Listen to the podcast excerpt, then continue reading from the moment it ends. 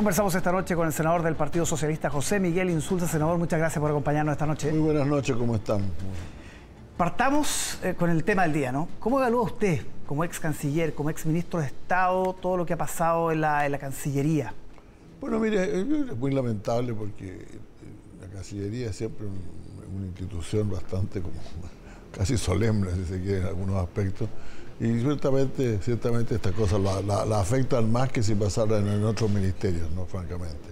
Ahora, eh. estas prácticas son comunes, grabar las conversaciones. Eh. No, no, no es que, mire, yo no, no, no, sabía nunca que conversaciones tan, tan, tan, eh, tan por así decirlo, con un poco, un número pequeño de personas que no, que se, que se graben, ¿no? no me parece muy raro.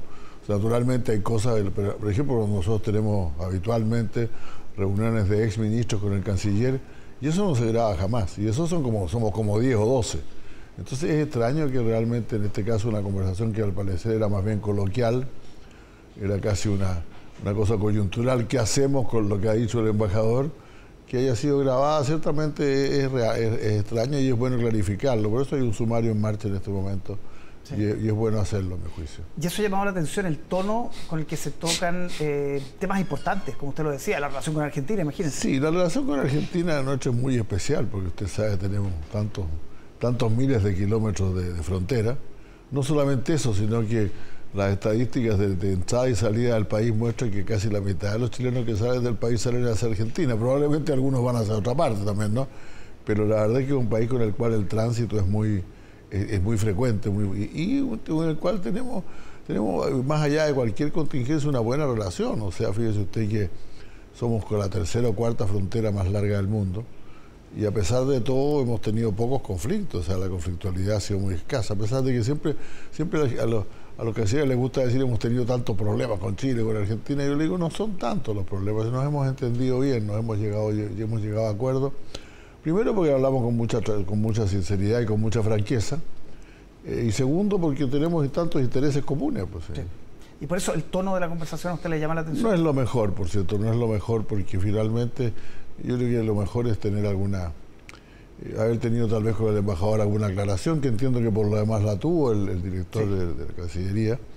y eso yo creo que habría bastado, ¿no? No, no, no creo que haya sido tan lo que pasa estas cosas ocurren. Yo estaba ahí cuando, cuando el, embajador de, de, Argentina, el embajador Bielsa, no, no en la reunión, pues tuvo una reunión formal larga con la Comisión de Relaciones Exteriores, y luego en el almuerzo él mencionó, estábamos hablando de cualquier cosa, salió Dominga y alguien dijo no podían haber avisado una cosa, y lo dijo él de una manera que parece que le, le, quedó gustando a él porque después salió y le dijo exactamente lo mismo a la prensa. Si usted quiere preguntar a quién es lo que les dijo el embajador, yo le dije, mire, exactamente lo que está, lo que está en la prensa.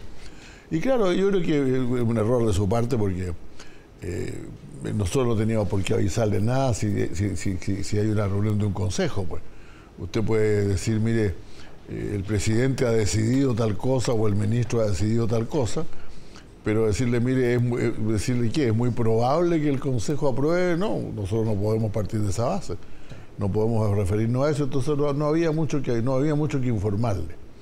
Eh, a nosotros, a mí mismo en el, almuerzo me sorprendió que, fuera tan eh, que, hubiera, que hubiera un nexo entre una cosa que es muy fundamental a mi juicio hacer, que es el paso de agua negra, y nosotros tenemos que hacer agua negra o aguas negras, no me acuerdo nunca si es plural. Aguas negras. Agua negra, sí.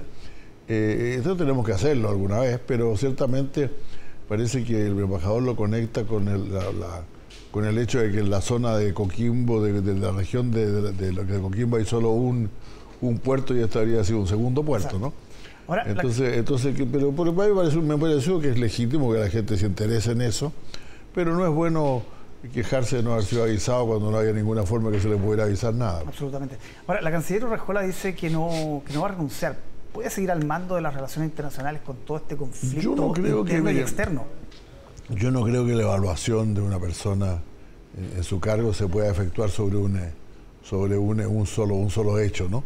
Y, pero es una decisión presidencial, y ella lo dijo por lo demás muy claramente, el presidente evalúa y ella va a aceptar siempre sus evaluaciones como corresponde, pero yo creo que realmente no, este ha sido un incidente grato, por cierto, muy, muy visible, pero no creo que sea algo que, marque la política exterior de Chile, ¿no? pero se suman varios elementos. No, no había otro problema, sí. Lo de John Kerry. Sí, ahora va a ser lo siguiente, que distingamos. O sea, probablemente usted son los profesionales tenemos de las relaciones exteriores internacionales tenemos que saber exactamente cada cosa. Y ahora, que el presidente de pronto se equivoque, mire, a mí se me equivocaron el presidente alguna vez también, pues.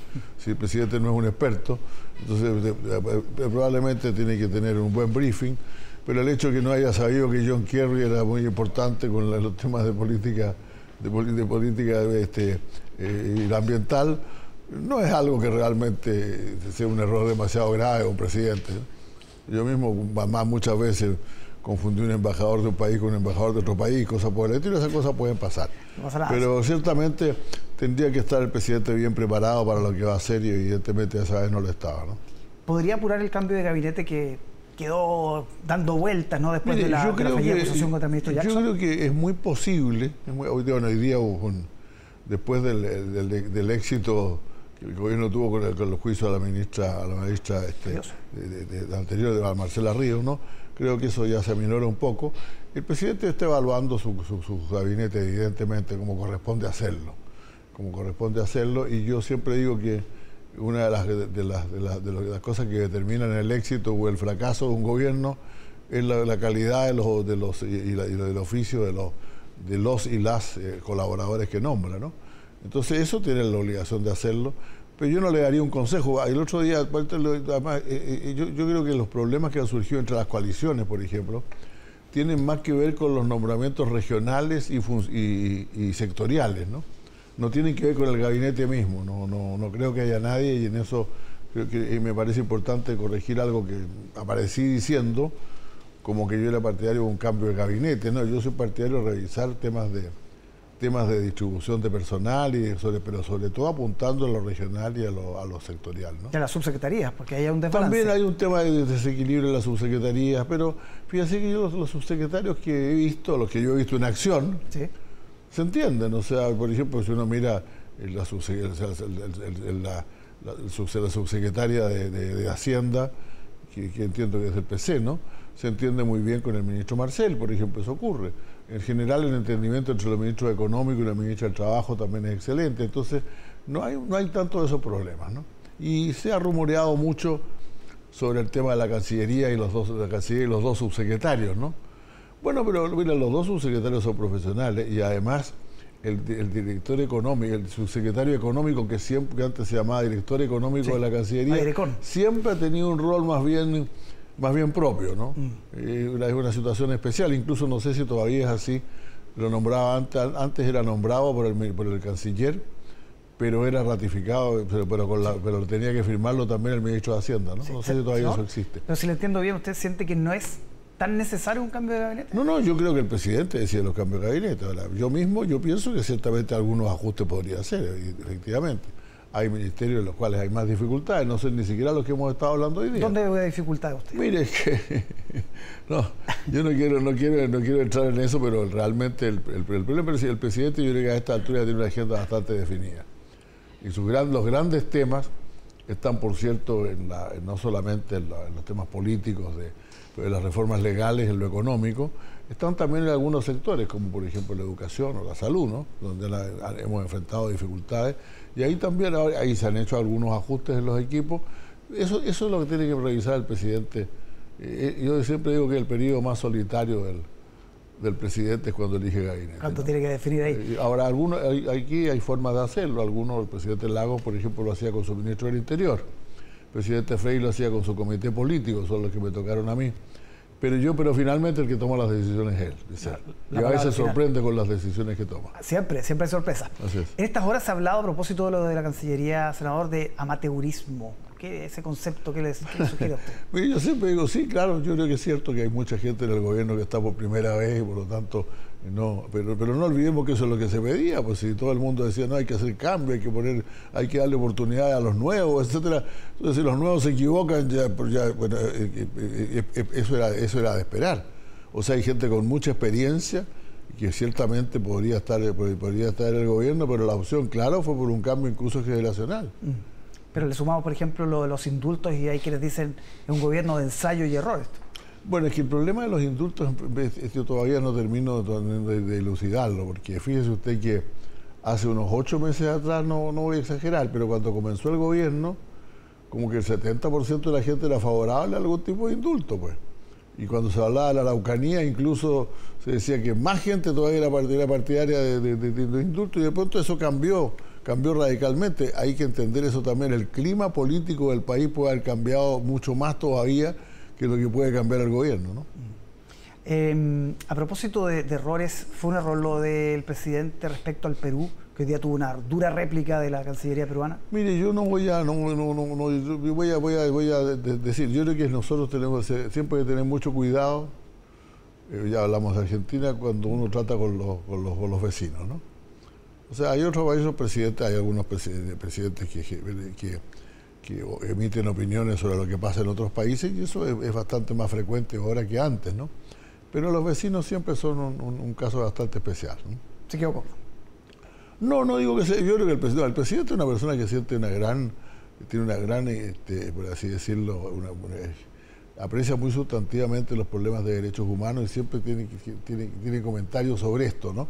Y como en este caso han habido haya hechos de mucha violencia y ha muerto mucha gente, eso es... Eh, es natural que se provoque en alguna reacción. Alguna reacción. Ahora también es cierto que están aquí involucrados sectores de la, población peruana que, también, que, tienen alguna cierta tradición de violencia. No, no, podía esperarse que esto fuera completamente pacífico. Pero sin duda la muerte de cerca de 50 personas es una cosa que, afecta, ¿no? Eh, y repito, ahora siempre hay que tener mucho cuidado en eso cuando es un país vecino, pero a mí no me asombra el presidente se haya pronunciado. En otro tema, este fin de semana el PS tiene que decidir qué hacer ¿no? respecto a las listas. Hoy día la, presidenta de su partido, de alguna manera, era, yo creo, un poco pesimista al decir, nosotros queremos ir en una lista que vaya de la DC hasta el Partido Comunista. Si eso no resulta, ya va a depender de otros partidos. ¿Usted desdramatiza la posibilidad de que sean No, yo creo que eso, eso es muy posible, que no haya, no, haya, no haya espacio para una sola lista.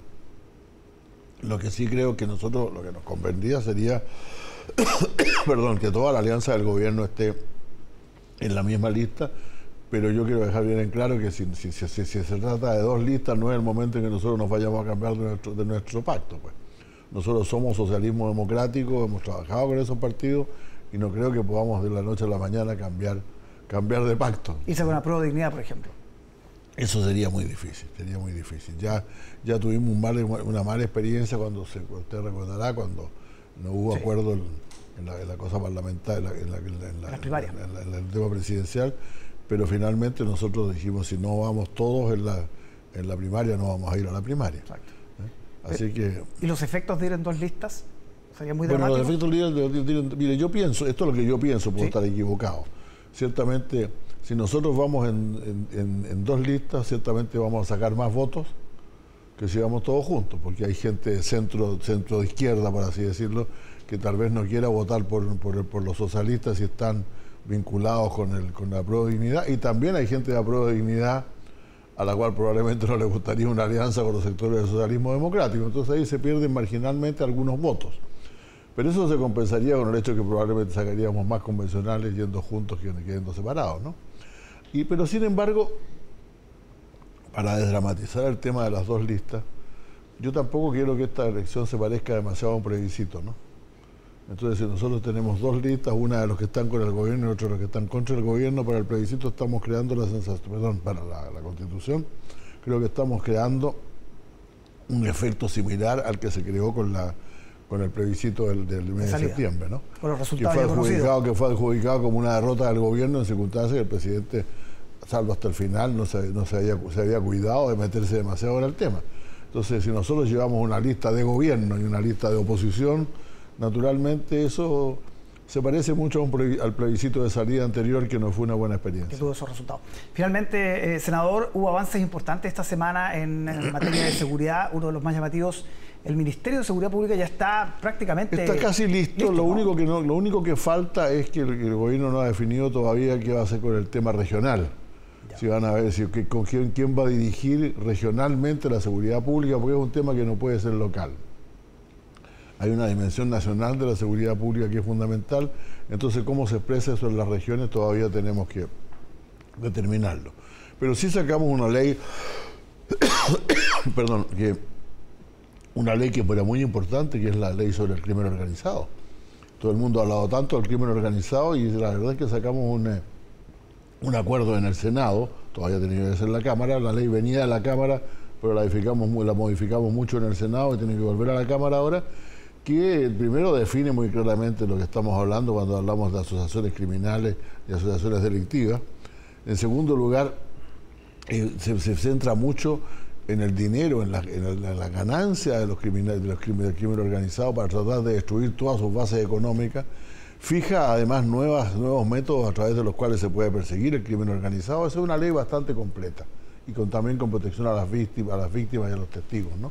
Así que creo que ese es un gran avance. ciertamente también es un gran avance el acuerdo de hoy de la, de la infraestructura crítica, incluyendo la posibilidad de que la fuerza, de, que el ejército de tierra se haga cargo de la frontera terrestre, ¿no?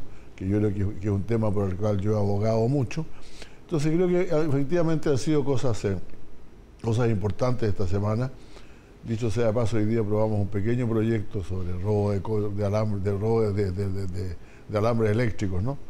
Que es una plaga en este momento en, el sur del en el norte del país sobre todo, eh, y esperamos eso, eso sí tiene que pasar a la sala todavía en, en, el mes de, marzo. Vamos a quedar atentos a todos esos proyectos. Senador Insulza, muchísimas gracias por acompañarnos esta noche. que esté muy bien, muy buenas noches. Nosotros vamos a continuar con otras noticias aquí en Tele 13 Noche porque eh, el fiscal nacional se opuso a la decisión de la Corte Suprema de acoger la extradición de Satanás, uno de los sicarios, recordarán ustedes, más peligrosos del llamado Tren de Aragua y que está detenido en nuestro país desde marzo de este año. Además, se informó que otros 18 extranjeros pertenecientes a esta banda fueron detenidos y formalizados por tráfico de drogas.